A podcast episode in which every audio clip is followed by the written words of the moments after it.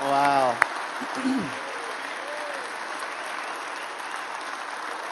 well, that was a blast.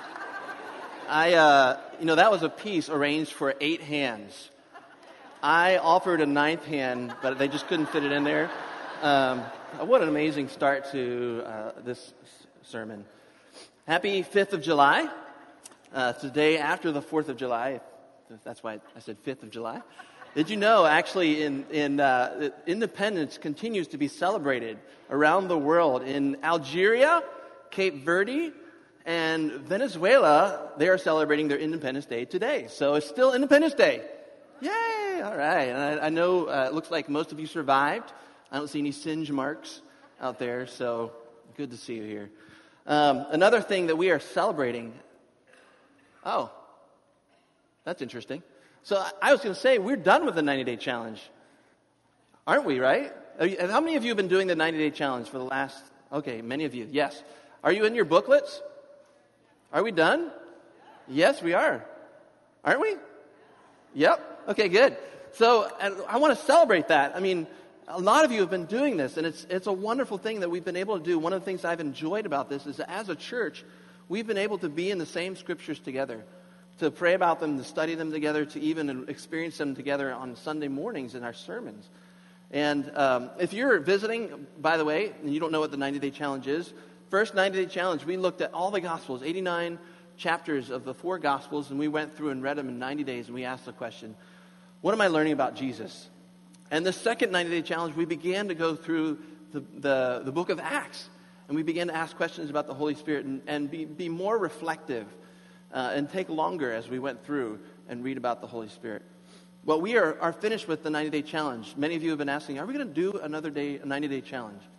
Not quite, but in the fall, we are, are planning on doing something very similar where we're studying Scripture together. We'll have devotions, we'll have uh, small group curriculum. It's going to be called The Story, and we're going to go through the story of Scripture from Genesis to Revelation. I'm very excited about that. Um, but we're not done with Acts yet.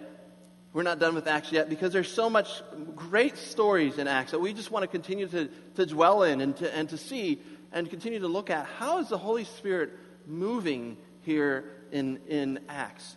Um, this, this second part of Acts, as we go into it, there's a, there's a distinct shift that happens. The first part, we began to see how the church is formed in Jerusalem and uh, the surrounding area of Judea and, and, and into Samaria. And we witness how the Holy Spirit is forming His church.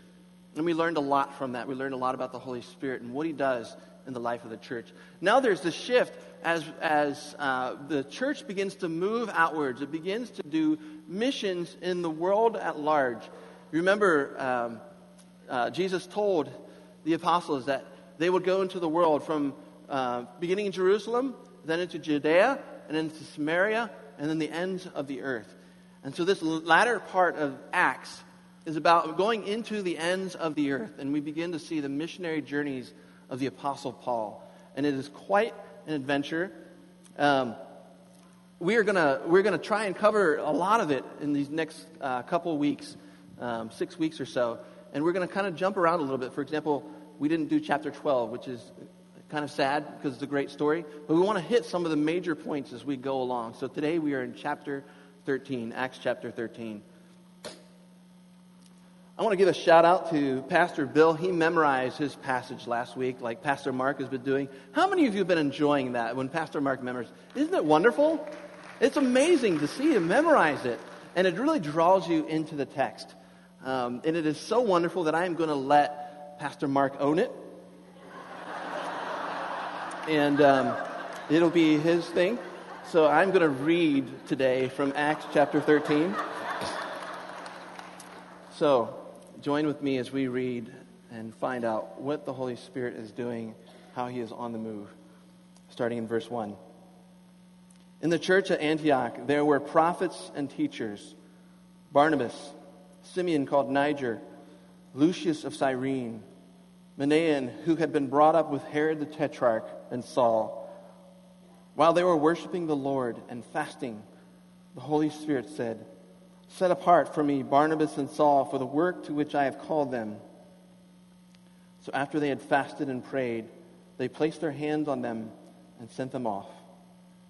The two of them, sent on their way by the Holy Spirit, went. And I'll stop there. This is the word of the Lord. Father God, this morning as we study your scripture, Lord, I ask that this would not be an exercise of intellect, Lord, but that this would be an exercise of the heart. Lord, as we hear and grasp and understand not only what your will was for the church of Antioch, Lord, today may we understand and know what your will is for the church of Chapel Hill. Lord, may we be open and willing and receptive to what you would have us to do. Lord, by your Spirit and by your name we ask. In your name, amen. So, when we ask, from now on in, the, in this new series that we're venturing into is called On the Move. And we want to look at how the Holy Spirit is on the move. And our previous series, when we were doing the 90 day challenge, what we were asking was, what is the Holy Spirit teaching us to do as disciples of Jesus? But now we want to focus our attention on what is the Holy Spirit doing? How is the Holy Spirit moving in our world? And so as we begin this new part of Acts and we look in chapter 13, what we see the Holy Spirit doing is sending. The Holy Spirit is sending people out Saul and Barnabas. And as you, as you look at this, you realize that this is actually the first time we see in Acts a church commissioning missionaries out into the world. Before, the missionaries were kind of accidental or um, individual. So we saw, you know, uh, persecution drove the church out of Jerusalem. So there were missionaries from that. We saw a guy get um, sucked up and popped right next to an Ethiopian in a, in a, in a, um, a road in the middle of nowhere, right? That was kind of an accidental mission thing. But this is the first time we see a church commission missionaries just as we have seen happen here. That's a tradition that's thousands of years old when we come when we bring people who are being sent out and lay hands on them, commission them out. This is the first time we see that here in Acts chapter 13. And so I want to look at how does the Holy Spirit send? How does the Holy Spirit send these guys out? And so as we look, the first thing that I want us to pay attention to is the Holy Spirit sends by giving a greater perspective. The Holy Spirit sends by giving a greater perspective. Now, think about this. The church in Antioch, Antioch uh, is, is a little town in what is modern day Turkey, kind of right above Syria. And back then, it was a major uh, part of the Roman Empire, kind of a, uh, one of the three largest cities in the Roman Empire as far as, as, uh, as their spread was concerned. And Antioch wasn't exactly the place for a Christian church to thrive. If you think about it, this is uh, 15 years after Jesus died and, and went up to heaven. So the church, Christians, are very young. They are surrounded by a pagan culture. There was no Judeo Christian values in Antioch that they could work from and, and agree with. It was completely pagan. There were no Christian bookstores. There were no Christian radio. There were no Christian politicians that they could vote for. They were alone in the world. They were a little outpost of Jesus' followers surrounded by pagan influences. So you can imagine if you were in this church that you might have felt a little outnumbered, a little surrounded by the people around you, a little maybe discouraged. I don't know. Maybe it felt like this.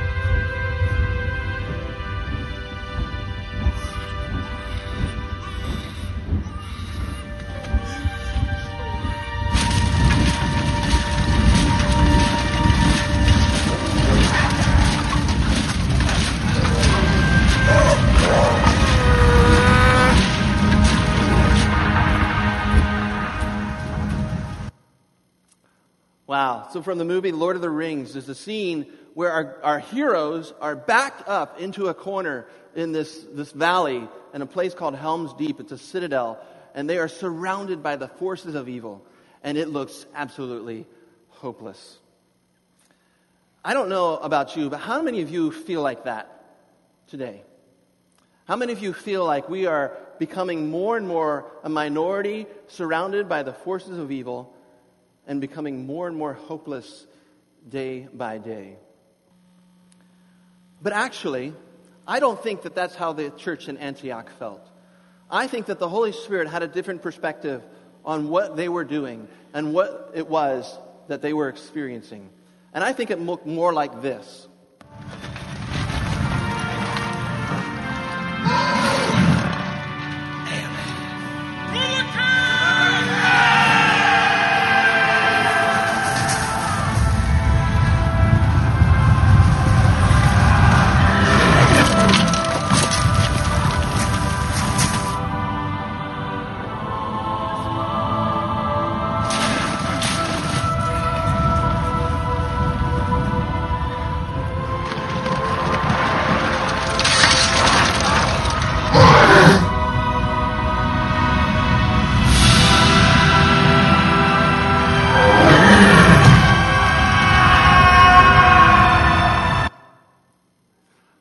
A different kind of scene, isn't it?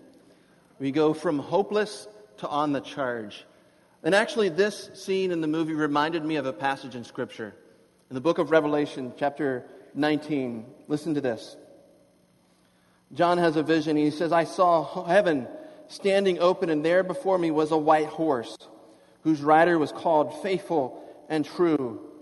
With justice he judges and makes war. His eyes are like blazing fire, and on his head are many crowns. He has a name written on him that no one knows but he himself. He is dressed in a robe dipped in blood, and his name is the Word of God. The armies of heaven were following him, riding on white horses and dressed in fine linen, white and clean. Out of his mouth comes a sharp sword with which to strike down the nations. He will rule them with an iron scepter. He treads the winepress of the fury of the wrath of God Almighty. On his robe and on his thigh, he has this name written King of Kings and Lord of Lords. John wrote this passage not so much to predict the future for the churches that he was writing for, but to tell them what was happening in the present. He wanted the churches in what is now modern day Turkey to understand that there was a different perspective on what they were experiencing.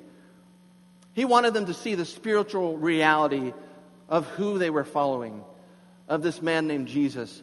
That, in fact, he was on the throne. That, in fact, that he was this warrior sitting aside on top of this white horse, charging into battle. And that we are his church following him into battle. That is the truth of the matter. And that was the truth of the matter for the church in Antioch. A church that is on the defensive does not send out two of their best men. That is not the attitude, that is not the perspective they had. And let me remind you Jesus is never on the defense. I'll say that again. Jesus is never on the defense. He is always on the offense. He is always on the go, on the move, on the charge. And the question that we have to ask is whether we are going with him or not. Even when, when you read about the story of Jesus, you realize that there was a moment in his life when he was mocked, he was beaten, he was nailed to a cross, and it sure seemed like he was losing. But in fact, he was winning the battle, he won the war. Jesus is never on the defense, he is always on the offense. Matthew chapter 19, he tells Peter, about his church that the gates of hell will not prevail against his church. And if you think about that, you will realize that gates are a defensive measure. You cannot be attacked by gates. So, what he is saying is that the church is on the offense. The church is called to attack the forces of evil. And this is what the Holy Spirit has given to the church in Antioch, and I pray that he gives us this perspective today a greater perspective on who we are, that we are, in fact, charging forward with Jesus Christ against the forces of evil in this world. And you may sometimes feel like you are on the defensive. You may sometimes feel like you are surrounded by forces of evil, even as a church. But let me promise you, that is not what is happening. So I encourage you, as you feel that way, ask, how is Jesus on the move? How is the Holy Spirit on the move in this situation? The next thing I see as we are looking at how the Holy Spirit sends people, the Holy Spirit sends by setting people apart. In verse 2, you see that, that the Holy Spirit actually talks to the church and he says, Set apart for me Saul and Barnabas for the work that I have called them to. And this is actually a term that is, is, beckons back to the Old Testament. In the Old Testament, we see that same phrase used when God tells uh, the, church, the, the people of Israel to set apart Aaron and his sons to be priests for him. That means that they were literally uh, uh, uh, separated from the people for a distinct purpose or cause. And Paul, the Apostle Paul, actually uses this in his ministry. If you read his, his letter to the Romans in Romans chapter 1, he says, I, Paul, a servant of Jesus Christ, called to be an apostle, set apart for the gospel of God. Set apart. So Paul just definitely understood that I'm different. Paul said, I, am different. I'm set apart to do something really unique, which was to go to the Gentiles. And that's why we're here sitting in this church. We are the Gentiles. And Paul's ministry ultimately led to this. So, yes, he was set apart. But there's a, there's a greater sense to being set apart. Is, is Paul the only one who's set apart? Are missionaries the only ones who are set apart? I would say no. The last time I shared with you guys one of the things I wanted to draw out is that we are all uniquely gifted. We are all uniquely called to something that, that God has given us to do as, in a service to His church and a service to His world. In that way, we, we too are set apart. But there's even a greater sense of what it means to be set apart by the Holy Spirit. And we can see this in 1 Peter chapter 2. He tells the church there, but you are a chosen race, a royal priesthood, a holy nation, a people for his own possession, that you may proclaim the excellencies of him who called you out of darkness into his marvelous light. So we see that we, all of us, are actually set apart. We are a chosen people, a royal priesthood. What does it mean to be set apart? Does it mean we have different clothes, different hair? We take our kids to a different school? Maybe if you're Amish. But I would suggest that it means something much different than that. It means one thing, really love. Love. Being set apart has to do with how we love. Now, this last week, uh, unless you were hiding under a rock, you probably heard that the Supreme Court made a ruling in favor of same sex marriage in our country. And as I was experiencing this while we were in General Assembly in Florida, looking on social media, you saw a lot of people celebrating this. And they would celebrate this with a hashtag that said, Love wins. Love wins. And honestly, that made me feel defensive. Because what it insinuated is that anybody who opposed the, the ruling by the Supreme Court justices was about hate. And I had to pause and say, Lord Jesus, if there is any hate in my heart, please take it away from me because that is not what I'm about. So I agreed. Love wins. Yes. Love wins. It has to. But what did that mean when they were saying this on, on social media networks like Twitter and Facebook? What did that mean for our culture? And I realized as I thought about it, what it means is something about acceptance, accommodation. When we see someone and they say that they are some kind of thing, who they are is what we should accept. And that is what it means to love in today's culture, to accept completely, to embrace whatever somebody says they are without reservation. That is what it means to love. And that's a very appealing way of looking at love, but I found it anemic. I found it lacking, especially when I began to look at who Jesus was. What kind of love Jesus has. Because when you look at Jesus on the cross, love is defined not by live and let live as our culture does. That's how I think love is defined by our culture. But Jesus defines it by saying, I die so that others may live. I die so that others may live. That is the love of Jesus. So, we, as followers of Jesus, are called to love in that same way. In my family, I die so that my son may live. I die to my selfishness, to my laziness. In my marriage, I die so that my wife may live. In every aspect, in, in well being, in the way that she knows Jesus and sees Jesus, through the way that I put to death my selfishness, my right to be angry, my laziness. In my neighborhood, I die so that my neighbors may know life, may know Jesus.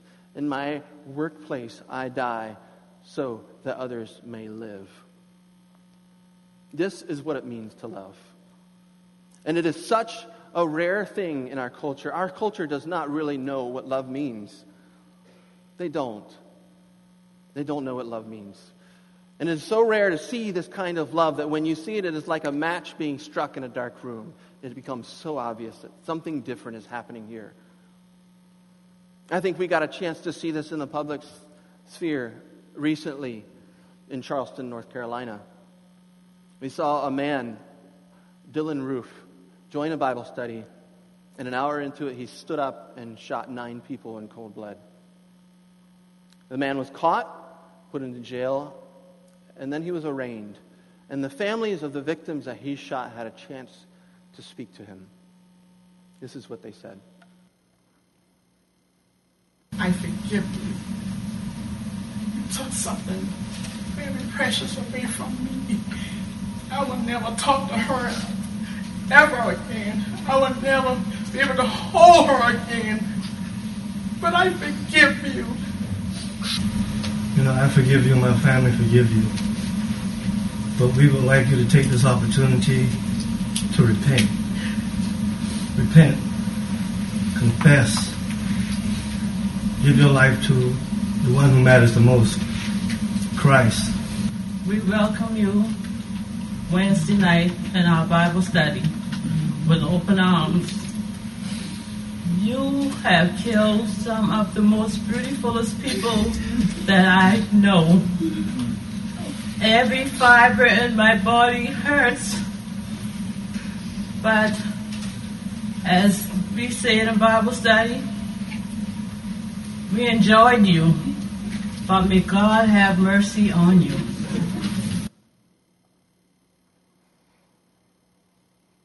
It's hard to watch that. But man, when you see that, you cannot doubt for a moment that those people are set apart, that they are different, that the power of the Holy Spirit must have been in them to say those words, to forgive that man for killing their family. That is different. That is what it means to be set apart in this world, to love the people who hate you to die so that others may live. They had every right in the world to be angry with that man, to assault him with their words, if not more. They laid that down for the opportunity for him to have life life in Jesus Christ. Brothers and sisters, when we are called by the Holy Spirit to be sent out, this is what it means to be set apart, to be a people who are different, who follow our Lord in the way that He loves. This is what love means. And I will say, Amen, what love wins. Are you willing to die so that others may know life? So we have seen that when the Holy Spirit sends people, He gives them a greater perspective we have seen that when the Holy Spirit sends people, He sets them apart. the last thing I want to point out to you is when the Holy Spirit sends people, He calls them into the offensive posture. And I don't mean offensive as in I'm offended, I mean offensive versus defensive. What is the offensive posture? It is simply this. The church in Antioch was in a posture of prayer when the Holy Spirit called them. The church in Antioch was worshiping, fasting, and praying, and that is the first thing that they did before the Holy Spirit did anything in their lives. And that is the offensive posture. When the church is on its knees, when it is praying before the Lord, then the Holy Spirit is on the move. When I was in Florida and I was witnessing what was going around in our church, um, upon the news of the Supreme Court ruling, I was humbled and I was somewhat grieved because I saw a lot of people racing to their Facebook pages. I saw a lot of people racing to Fox News, to the front page of the newspaper in fear, in bewilderment, in confusion. But I'm afraid I did not hear very much a call to pray. And I believe that is our call. I believe that that is what the Holy Spirit is calling us to do. If we want to be a church that is on the offensive, then the Holy Spirit is calling us to pray.